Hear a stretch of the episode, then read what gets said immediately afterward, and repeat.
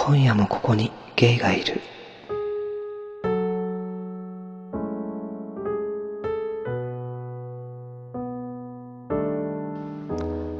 ボーノイチ、こんばんは。ポッドキャスト、今夜もここにゲイがいるパーソナリティのコーギーです。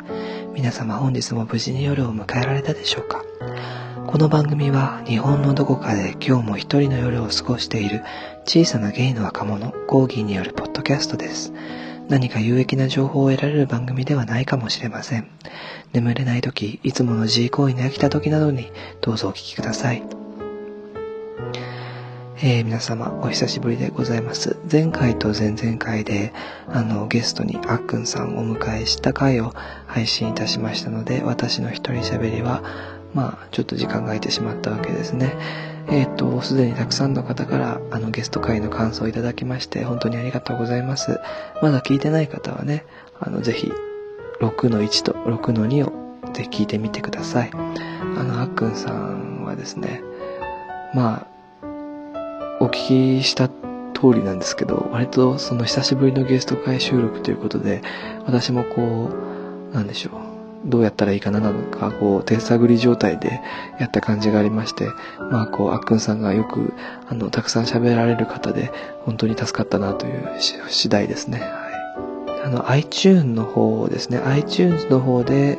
私のポッドキャスト、iTunes ストアか、iTunes ストアから、私のこのポッドキャスト、今夜もここにゲイがいるを検索していただくとですね、あの、評価とレビュー欄というものがありまして、あの、そこにレビュー評価をもうすでに、えっ、ー、と、2件いただきまして、あの、書いていただいた方本当にありがとうございます。評価もね、8件ほどいただきまして、今現在、えー、星5でございます。ありがとうございます。えっ、ー、と、まあ、味噌汁さんという方ですね。大学2年生のゲイです。同じ大学生。先輩だけどのゲイの方を知れそうなポッドキャストだな。これからも聞きますと。ありがとうございます。あとは、おなじみともピリーニャさんですね。声が心地よく最高ですと。またありがとうございます。ぜひ皆さんも、あの、レビューいただけると、もう本当に、あ、なんでしょうね。まあ、ツイッターの感想もすごく嬉しいですし、お便り、メールでいただくのも嬉しいんですけど、あの、レビューをいただくと、こう、う、ポッドキャストを運営する力に直結する気がしますね。こう、ああ、もっとアップしなきゃとか、こう、もっと面白い内容やんなきゃとか、いろいろ思いますよね。えー、真面目なんで。えっ、ー、と、最近の講義はですね、まあ、あの、ちょくちょく、あの、日記代わりにノートを書いていますけども、まあ、そちらの方ですでに話したこともいろいろあるんですけれども、そうですね、もう親知らず抜いた後ですけれども、あの、あっくんさんの収録した後ですね、あの、国立新美術館かなにルーブル、ルーブル展、ルーブル美術館展を、あの、同期の、あの、魔性の女と見に行ったりしてましたね。あとはこの間フランス人のセフレと会ってきましたね。まあ、いろんなことがありますよね。ふふっつって。いや、なんかフランス人のその、いつもね、馴染みの、まあもう3回か4回ぐらい会ってるんですけど、その人と会って、会う時に、まあ、今回久しぶりだから、あのー、ちゃんと準備していこうと思って、あの、アマゾンで、あのー、アナル専用ローションを買ってったんですね。あと、スキンっていう、あの、ちょっと高めのコンドームを買って出かけたんですよ。で、実際いざそういうことになった時に、そうつけてもらったんです。そしたらね、あの、人生で初めて全く痛みのない肛門成功を行うことができましたので、あの、もしお悩みの方がいましたらおすすめしますね。あの、ペペローションなんですけど、ペペローションでも紫色の蓋で、あの、アナル専用って書いてあるやつなんですよ。で、最初は私も半信半疑で、でも実際使ってみたら、あの、ね、乾きも遅いし、あの、すぐ水で洗い流せるし、ということでいい、いいことずくめでしたね。値段もそんな高くないので。で、スキンのコンドームはやっぱりこう、世界中で愛されてる理由が分かりましたね。やっぱ高いだけあると思ってね。だからこう、あの、全、いると思うんです。その、受けをやっていて、あの、本当は痛いんだけど、こう我慢して声を上げてみたり、こう、ガバマンを装ってみたり、こう、バンバンバンバン掘ってくださいみたいな、こう、ね、あの、こう、前工場を、ね、叩き売りしてる人もいると思うんですよね。本心と裏腹に。そういう方はですね、あの、ぜひ、あの、武器をね、武具ですから、ローションやコンドームっていうのは、その、プレイをするためのね、必要なサポーターであり、何あの、サッカーのさ、あの、何前ずねに、すねにくっつけるやつなんて言うんだっけあれ。とかそういうやつと同じような扱いですから、あの、ぜひ、道具に頼ってみるのもいい方法かと思いますよ。えっ、ー、と、初めての方からお便りが来ておりますので、紹介したいと思います。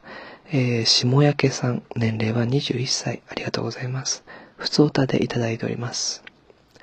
コーギーさんへ、こんばんは。はじめましてのお便りになります。コーギーさんのポッドキャストは半年前から聞いていますが、同じ年齢とは思えないほど多くの考えをお持ちで、よく感銘を受けます。さて、今回お便りを出したのは大学も最後なので、新たな挑戦をしようと思ったためです。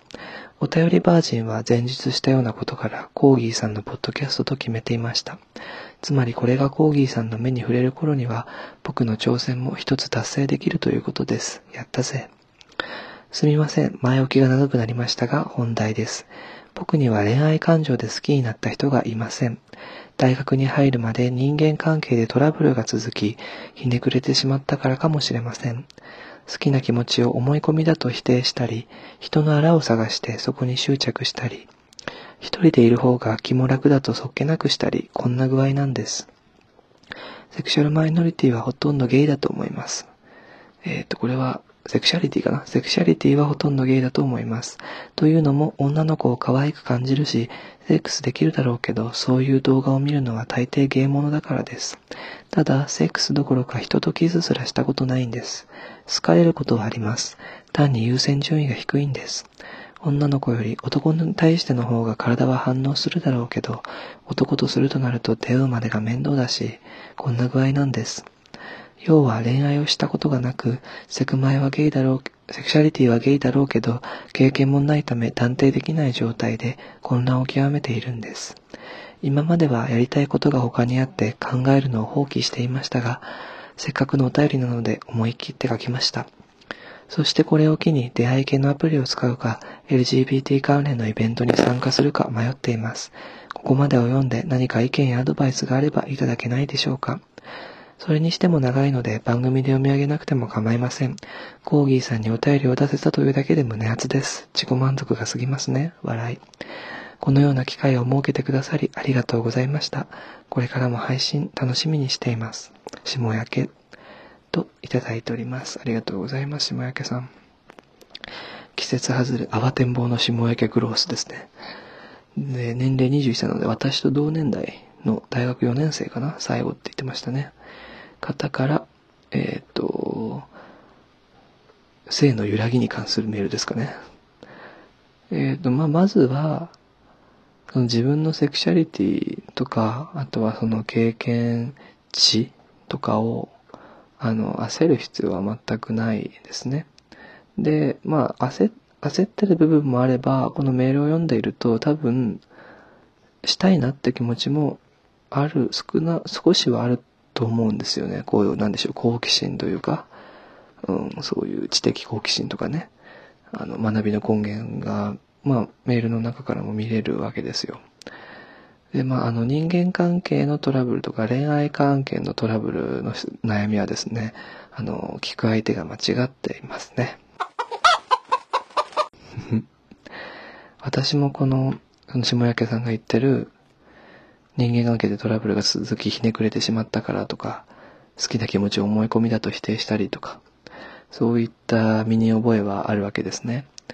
で、まあ、私の場合は、こう、中学校、高校と本当に人、同じ人一人に、本当に、ね、粘着して片思いをしていて、まあ、その過程、大事な第二次成長期のの思考回路だったり、肉体だったり、精神面だったりっていうものが、その子供のものから次の段階になる貴重な時期に、私はこう、ちょっと何かおかしな手法をとって前に進んでしまったので、まあ今でもちょっと引き、その名残を引きずってるっていうのがありますよね。私の場合はこう、好きな気持ちを思い込みだと否定するというよりは、まず好きな気持ちが湧いてこないっていうのが今現在の私が抱えてる問題点ですね。なんかこう、人と会ったりしても、この人を好きと思う気持ちがないっていう。あとはこう、好きってなんだろうって考えてしまうみたいな。あの、椎茸占いっていう有名な占い師さんがいるんですけど、水亀座はそういう生きるとは何だろうとか、あの、死とは何だろうみたいな、そもそも論をよく疑問に思う人なんて書いてあって、あん、ま当たってんじゃんと思った節もあるんですけど、だかこう、混乱、セクシャリティはゲイだろうけど、経験もないため断定できない状態で混乱してるんですって下焼さんが言ってるわけですね。で、まあ、多分、下焼さんの人生の中で、そういう混乱期なんでしょう、今はね。それはあって叱るべきだと思いますね。だからその混乱期を、例えば、あの、不必要に縮めて、焦って進めたり別にする必要はないし、混乱期は混乱期で過ごして、ね、次のタームに、まあ自然に行けばいいわけであって、それはなんかこう、人がしてるからとか、まあ周りは、周りはとか、あの、ね、情報が入って、入ってくる情報ではもうそういうのが多いとか、そういうものに、あの、背中を押さえる必要はないかなと私は思いますね。で、まあ、ただ、参加するか迷ってますと来てるので、もう次のタームに行く準備はできてるんだと思いますね。だから、こう出会い系のアプリを使うか、LGBT 関連のイベントか、そうですね。うん、まあどちらでもいいと思いますね。ただ出会い系のアプリの場合はもうほぼ、まあ89%ぐらいはもう初回からセックスでしょうので、それを割り切っていくんだったらアプリの方が早いですよね。まあでも、うん、この番組にゲストに出るってどうですか？そうすると、ほら、安全なね、あの、ゲイのシスジェンダー男性と会えますよ。まあ私なんですけどね。で、こうゲストで収録して、ちょっと喋って、ね、いいじゃん。情報交換できますしね。で、そこでこうなんかほら、今日ムラ、ムラムラってきたら私がほら、相手できるし、ね。いつも、あの、新宿のレンタル会議室とか貸し会議室とか、そういう場所で、あの、個室でやってるので、全然問題ないですよ。その、その後の発展においてはね、下焼けさん。なんつってね。まあでもほら、世の中は広くて、あなたが21歳であるなら、30歳、40歳の人もいるっていう当たり前のさ、法則に身を委ねてみてさ、こう、知らないことは先輩に頼ればいいし、知らないことは知ってる人に聞けばいいから、まず人と会ってみたらいいんじゃないかなと私は思いますね。いや、人と会えば、まあダメージも受けますよ、そりゃ。今いる自分の何安心な状態とか、まあ混乱、混乱ではあるけど、安全だと思うんですね。その今いる、下焼さんがいる場所っていうのは。で、その、一歩踏み出した段階っていうのは、それは危険な、危険な区域なわけです。危険、危険な区域というか、あの、危険性をはらんだ場所なわけですよね。だからこう、それ相応の対処はしなければいけないし、それ相応の心構えで行って、それ相応の傷をつけられなければ得られないものもあると思うんです。だから、お前にその覚悟はあるかみたいな、こう、ね、よく、よく聞くセリフですけれども。っていうのも、まあ一つありますよね。だからまあまあでも、多分多くの人の場合、そういうことは考えずに、あ、やってみよう、パンって言って、あ、楽しい、バーって言って、うわ、めっちゃ飲ましてきた、ふーってなって、あ、めっちゃ傷ついた、うわーってなって、そういうのの繰り返しだと思うので、まあ、ここらで一発、動物的本能に身を任せてみるのもいかがでしょうかね。で、それでまた、あ、あやっぱりゲイじゃなかったって思うこともあるでしょうしね。だから私からのアドバイスとすればですね、この番組のゲストに出るっていう、まあ、その一択ですね。はい。お待ちしております、下焼さん。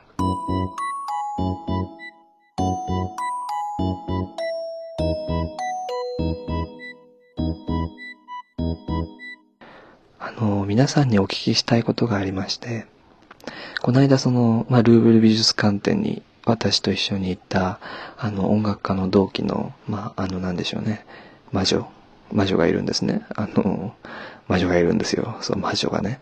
で、その魔女が、ルーブル展見に見終わった後に、その地下にある食堂で一緒にご飯食べてて、いろいろ話をしたんですけど、魔女と私、あの、去年1ヶ月、1年ぐらい絶交してて、で、こう、私が就活終わってから、あの、休戦協定を持ちかけたっていう、なんかこう、あの、ただ単に仲いい仲じゃないんですね。で、こう、まあ、いろんな話をしていて、で、その魔女が、あの、この間パパ活してきたって言うんです。で、パパ活で、えー、っと、3、ん、なんか2時、3時間で、うん万稼いだみたいな話をしていて、パパ活ってね、名前最近よく聞きますけど、まあ、パパ活あんまり知らなかったので、私はまず、それってこう、セックスはするのって聞いたわけです。で、その魔女はして、したそうです。で、して、ご飯食べて、して、お金をもらったわけですね。で、そのパパ活ってものをそもそもでこう調べてみるとですね、実用日本語表現辞典ではですね、女性が経済的に援助してくれる男性、まあこれがパパですよね。パパを探す活動を指す俗な言い方って書いてあるんですね。で、まあいろんな情報を見ているとですね、多くの場合が、あの、なんでしょう。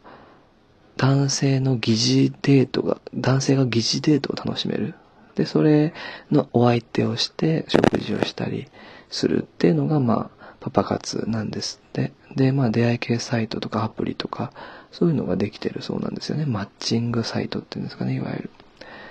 で、まあ結構そのパパ活ってものがだいぶ広まってるらしくて、ネットで調べてみると、このパパ活戦、ハウトゥーパパ活みたいな、まあそういうのもあれば、もちろん問題点もいろいろと話題になってるわけですよね。で、そうですね。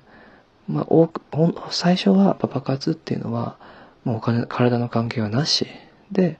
まあご飯とか行ってデートして、まあお金をもらうっていう、まあ本当にあの、おままごとデートみたいな感じでしたけど、まあ正直なところ、肉体関係なしではあまり、あの、結びつかない、マッチングできないとか、あの、値段が弾まないとか、そういった実情があるようなんですね。で、まあ、その、それの話を受けて、私はこう、ゲイの界隈でパパ活ってものが成り立つかなって、あの、魔女の話を聞きながら考えてたんです。で、多分、成り立、成り立たないっていうかこう、話題にはならないだろうなとは思うんですね。その、まあ、ある種肉体関係っていうものは、もう皆さん、ゲイの界隈では、ただ、まあ、無料でやってるわけですよね。そう、もう、古、古、古、古、古い時代から。で、まあ、たまにこう、サポ、サポ募集とか、サ、サ募集とかね。まあ、いわゆるサポートですよね。こう、何万円で、これしますよ。で、ここまでするなら追加で何万ですよって言いながら、あの、出会い系アプリとかにね、あの登録してる人もいますけれども、すごく少数ですし、私もここ2年ぐらいは見かけていないんですよね。でそれは多分なぜかっていうと、そんなお金を払わなくても、まあ、イケメンだったり、まあ、高収入だったり、いろんなジャンルの人々と会えて、やりたいことができてしまうからだと思うんです。じゃあなんでこう、男女にはパパ活があるんだろうと思って。あんまり変わらなくないっていう、よくわかんなくなっちゃって。だからこう、パパ活についての皆さんの意見とか、パパ活の経験談とかを、こう、聞いてみたいと思って、今日は、あの、議題を投げてみたわけです。例えば、ゲイの世界でパパ活は成り立つのかとかね。パパ活やってる友人を知ってますとかね。私はパパ活についてどう思うかとか。そう、そういうことをちょっと皆さんの意見を募集してみたいと思います。ハッシュタグ、ここゲイをつけてツイッターでつぶやいていただくか、まあ、番組にお便りで、あの、送っていただいても構いません。なんかこう、まあ、いわゆるその売り線っていうものがあるわけですよね。その、まあ、体を売って、性交渉を、の対価としてお金を得る、稼ぐっていうものがで、こう私もその友達、まあ男女か関わらず、まあ、ピンサロとか、まああるわけですよね。で、そのピンサロで働いてた友達とか、まあさっきやったパパ活をしてた魔女とかもいるわけですけれども、なんかそういう、あとはこう、売り線しようかなみたいに言ってるゲイの人とかを前にした時に私は、やめときなよとか、いや、そういうのやめなよって言えなかったんですよね。どの、どのタイミングでも。で、あの、旗から考えれば、例えば性病の感染リスクが上がったり、まあ、売り子、売り子同士でトラブルがあったり、あとはこう相手がストーカー化したりとか、まああとはその金銭感覚の形成において、まあちょっと齟齬が、齟齬が生まれてしまったりとか、まあいろんなデメリットを上げることはできるわけですよね。まあその情報としてですよね。で、こう、いう友人が私の目の前でお金が欲しい、必要だから、性交渉の対価としてお金もらおうかなって言ってる時に私は、やめ、やめ、やめなよって言えなかったのはどうしてなんだろうって、その、パパ活の話を聞いて思ったわけです。で例えばその援助交際とかそういったものは、まあ、もう私が生まれる前からあの、流行語になったりしてたわけですよね。1995年とか6年じゃないかな。で、こう、まあ、その、その当時っていうのは、まあ、いわゆる売春の隠語として、援助交際ってものが広まったわけですよね。で、まあ、その当時からずっと問題視されていて、今でもいろんな意見が、まあ、本やらネットしかりいろんなところで見かけるわけです。でも、なくならないわけだ。な、何なんだろうと思って、その人を引きつけてるものは。その、私が、例えば回春する側とか売春する側になることが想像できないんですね。自分自身のことを考えたときに。でもそれはもしかして私が金銭的に満たされているからかなとも思ったんですけど、まあ、別にそんなことはないわけで、まあ、あの満たされていないわけではないけど別にそんな潤沢な資金を得てガッポガッポでブランド物買い漁って欲しいもん全部買ってっていうわけではないわけだ。まあ、製品よりちょっと上ぐらいなんですけど。で、普通にお金欲しいならバイトすれ、他の普通のバイ、普通、他の、まあ、バイトをすればいいと考えて、そこの、働くっていう手段で、こう、売り線とかに行かない、そのルートがないわけですよね。で、多分その、やろうと思う人々は、その、お金、多額のお金が簡単に入ることに魅力を感じるんじゃないかなと私の予想ではね、思うんですけれども、その、じゃあそのセックスの値段っていうのは、何、何の値段なんだろうなって思うわけです。その、なんでしょうね。まあ1時間いくらってあるものは、その人の行為の値段なのか、その環境っていうかその設定されたシチュエーションに払うのか、その人に払うのか、なんかこう、どこに価値を置いてるのかわからなくなってしまったんですね、考えていたら。で、まあ、日本のその法律上では、あの、18歳以下の人に対して、えっと、なんだっけな、児童が金銭と引き換えに性的行為を提供する行為があった場合では、えっと、児童売春、児童ポロの処罰法によって児童売春とみなされるんですね。成人が13歳未満の性的同意年齢に達していない、まあ少年、これ男女両方含むんですけど、少年を相手にした性行為っていうのは、合意の有無に関わらず強姦罪とか強制わいせつ罪に入るわけです。だからパパ活をしてる人々っていうのは、まあ、どちらも成人で、性的同意年齢のはるか上を行ってるわけで、で、お互いに、まあ、了、了解を得た上で、例えば女性は体を売ることでお金を得ることに同意していて、えっ、ー、と、男性はそれ、お金を出すことに同意していて、で、な、な、その構図は何なんだろうって不思議に思うけです。で、それがこう、例えば私がその親しい友人がいた時に、絶対やめなよって言うべきなんだろうなって思うんですけど、なんでなんだろうって思うわけですね。すごい今日、全くまとまりのない話をしてるんですけど。だからこうぜひ皆さんにね、もうこの後は丸投げするので、あの、パパ活についての皆さんの意見をお待ちしております。なんかこう、まあゲイの中で成り立つと思うかだったり、あとはそういった体験談とかももしよければ聞かせていただきたいですね。で、あとはその、セックスすることに関して、そこに賃金、お金が発生したことがある人はいるんでしょうかね。まあ、あの、メールアドレスとか、お便りフォームだと匿名で送れるので、もしよければ、あの、教えていただければなと思いますね。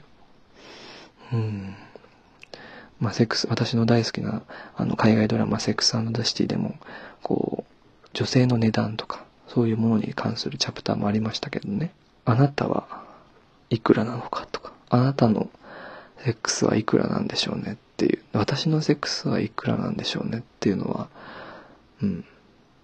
未知数ですね。考えにくいな。ここはもう、意見交流の場としてテーマを出させていただきました。みんなパパ活どう思う？ハッシュタグを拾わせていただきます。えー、もう本当に番組開始当初からずっとたくさんのハッシュタグをいただいてます。ありがとうございます。えー、和光犬、これはな、辻浦、和光犬辻浦さん。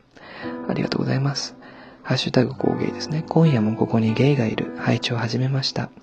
コーギーさんの自己紹介がとても丁寧で好感度を大すぎます。若芸さんも拝聴したいです。こちらから拝聴することで何か見つけられるといいなということでいただいてます。ありがとうございます。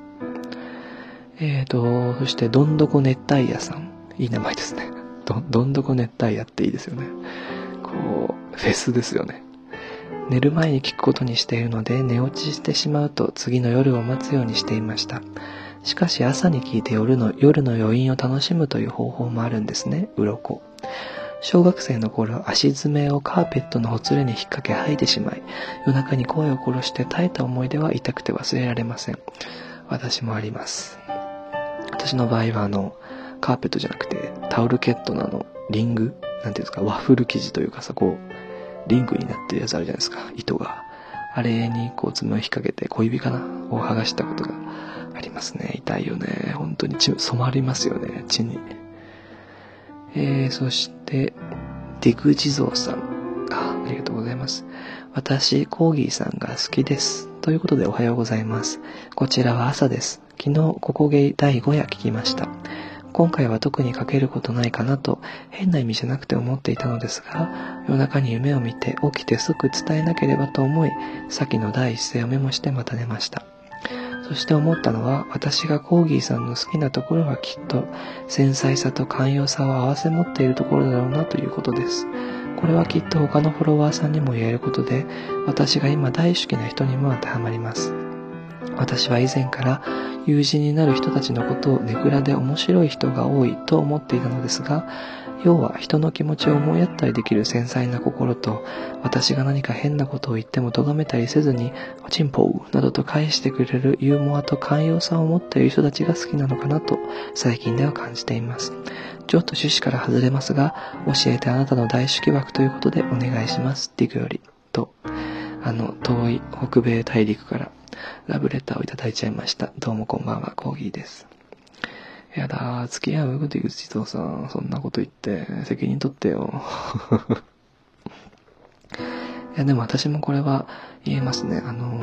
私変な人が好きなんですよね。なんかこう、あの、私の話聞いてない、私の話聞いてくれるけど聞いてないような人が割と好きですね。で、まあ、ネクラで面白い人が多いっていうのかな。あの、私、ネクラ、まあ、ネクラだな。ネクラですよね。まあでもその暗さとか、まあほら、あの、太極拳とかね、ああいうことじゃないけども、陰だけじゃダメで、陰と陽があって初めてタオですから、そこはやっぱりこう、どちらも合わせ持ってうまくブレンドしてやっていきたいものですよね。じゃあ、言っときましょうか。おちんぽう。あの、今、ディグ地蔵さんがいただいたようにですね、この番組のコーナーで、教えてあなたの大好きっていうコーナーがあるんですね。あなたの好きな人のことを文章にしてみませんかっていうコーナーなんですけれども、あの、こちらのコーナーも今募集しておりますので、皆さんの好きな人について、えー、文章にしてみませんかということでした。京平さん。コーギーさんとは180度違うだろう本棚。共通点を挙げるとすれば、キャパオーバーってところいただいております。ありがとうございます。本棚の写真を募集した時ですね、多分。で、京平さんの本棚を見ますと、すごい量の漫画がありますね。ところどころに BL も見えますね。あの、いいですね。私漫画はね、あんまり持ってないんですよね。レストランテパラディーゾとか持ってますけどね。で、この、京平さんがあの、スコーティの、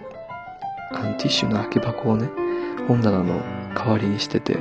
あの、アイデアに脱帽なんですけれども、あのですね、ぴったり入るんですよね。すごいなと思って。でもね、ダイソーでおすすめ商品があります。あの、文庫本収納ケースっていうなんか布バッグみたいなのがあって、あの、で、天井部分がファスナーで閉まるんですよね。で、そこがペラってこう、なんでしょう。あの、布のクーラーボックスあるじゃないですか。あんな感じでできてて。で、その上の天井部分が透明なんです。だからこう、文庫も入れて、背拍子見ながら、蓋もつけられて、しかもその袋の両脇に取っ手がついてて、持ち運びも楽っていうね。あれいいですよ。ダイソーで買えます。おすすめです。えー、っと、そして、教えてあなたの大好きのコーナーにもう一通いただいておりますね。えー、ともぴりーねさん、いつもありがとうございます。えー、今の旦那さんの前に大好きだった人がいました。その当時は私は子供っぽく、彼はかなり年上だったので、いろんなことが噛み合わず、今の人と出会い結婚しましたが、あの時一緒にいたらどうなってたかなと思いますね。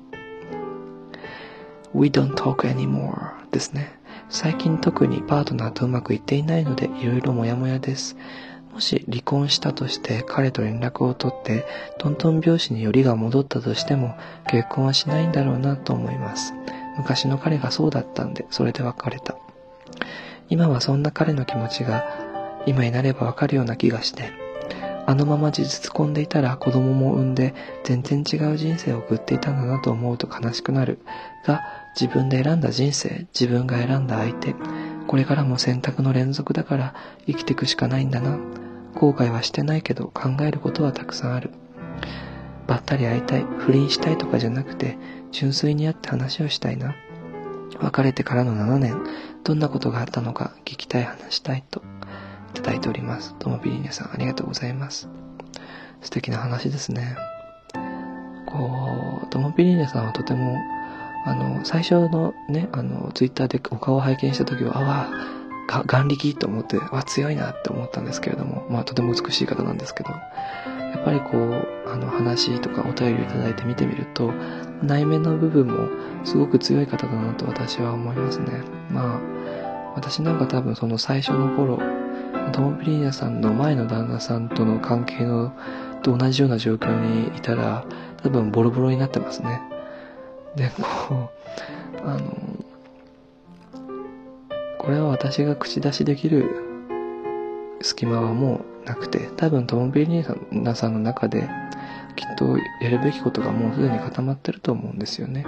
で、多分トモビリーナさんは、それがこう、どれだけ時間がかかっても、その、そのやる、その次の段階に行くためにやるべきことっていうのは、行動がすぐ行動に移せる人だということを感じるので、ぜひ、前の旦那さんに会ってみたらいいんじゃないかなと思いますね。まあ、焼けぼっくいに火がつくというね、ことわざがありますけど、焼けぼっくいも必ず火がつくわけじゃないし、濡れてたらつきづらいし、ね、そういうことは起きないとは言わないけれども、万人に起きるわけじゃないので、ただ会うだけで、まあ、おしゃべりしてみて、いろんなことを話して、それでいいんじゃないですかね、と私は思いますね。人が変わるから、その変わった経過とか、変わった変化を楽しむっていう。で、楽しむためにはやっぱり会って話さない、会って、こう、目を見つめなきゃわからないことがあったり、あってね、その、所作、相手の、相手が自分の目の前で、なんか前の記憶と違う行動をしていたり、そこにこう、なんでしょう、郷愁を感じたり、まあ、シンパシーを感じたり、いろいろ感情が揺さぶられるわけですよね。なんでしょうね、こう、あれ砂糖、よく聞くあれですよね。あの角砂糖の数が変わったとかね。まあそういうものがあって、そういうものを感じてトモビリーニャさんがどう思うのかっていうのをまた認識して、で、そこに変化があれば、あ、私は変わったんだなと思って、そういうのの繰り返しなんじゃないかと私は思うんですよね。人が生きてくって。は。だからこう、すごく人間らしくて、羨ましいなと思いますね。そういったことができるのは。私も早くそんなことをしてみたいです。ありがとうございます、ともぴりねさん。まあ今の旦那さんのね、お顔も拝見したことがあるんですけれども、私はまあど、どんな人かは全く知りませんけど、あの顔面だけはすごく素敵ですね。あの、素敵だと思いますね。まあ内面とか知らないけどさ、あの、うん、抱いてって感じの顔はしてましたね。えー、なるみ、ふじ、なるみアット藤崎さん。えー、ハッシュタグいただいておりますね。ここ、これは多分2話の感想をいただいた第2話の感想ですね。勉強になるな、動作指示ね、なるほど、と来ております。ありがとうございます。えー、佐野ラジオさん。9月29日、2丁目ピューロランドさん。これは、アデイデーやつですかね。えー、もう寝るだけって状態でここ芸を聞いていますが、いいですね。落ち着きますね。声のトーンがね。ありがとうございます。あのラジオさん、この間インスタグラムで、中央分離帯で LINE、インスタライブやっててめっちゃビビった。なんか、インスタライブがずっと中央分離帯のあの道路の真ん中を映してて、で、途中で佐野ラジオさん寝てて、途中で通りがかった人に助けられてるその一部始終が全部インスタライブに載ってて、すげえって思いましたけどね。あの、ぜひ、身の、ね、あの、体は大事にしてください。えー、ということで、今回はこれぐらいにしましょうかね。ちょっとなんか、トークテーマの、あの、投げ具合がひどかったと思いますけれども、あの、ぜひ皆さん、パパ活について何か、あの、意見があったり、例えば経験があったり、なんかいろんな知見、何？英知？がありましたら、ぜひ、ハッシュタグここ原因のもとに集結させていただいたり、こちらの番組のメールアドレス、コギコギポッドキャストアットマーク Gmail.com、cogi, cogi ポッドキャストアットマーク Gmail.com、あるいは番組お便りフォームまで、あなたの言葉を送ってください。えー、でも値段設定って人、自分がつけるもんですもんね。うん、ここはちょっと考えようですね。ということで、今回はこの辺で終わりにしましょう。それでは皆様、おやすみなさい。ありがとうございました。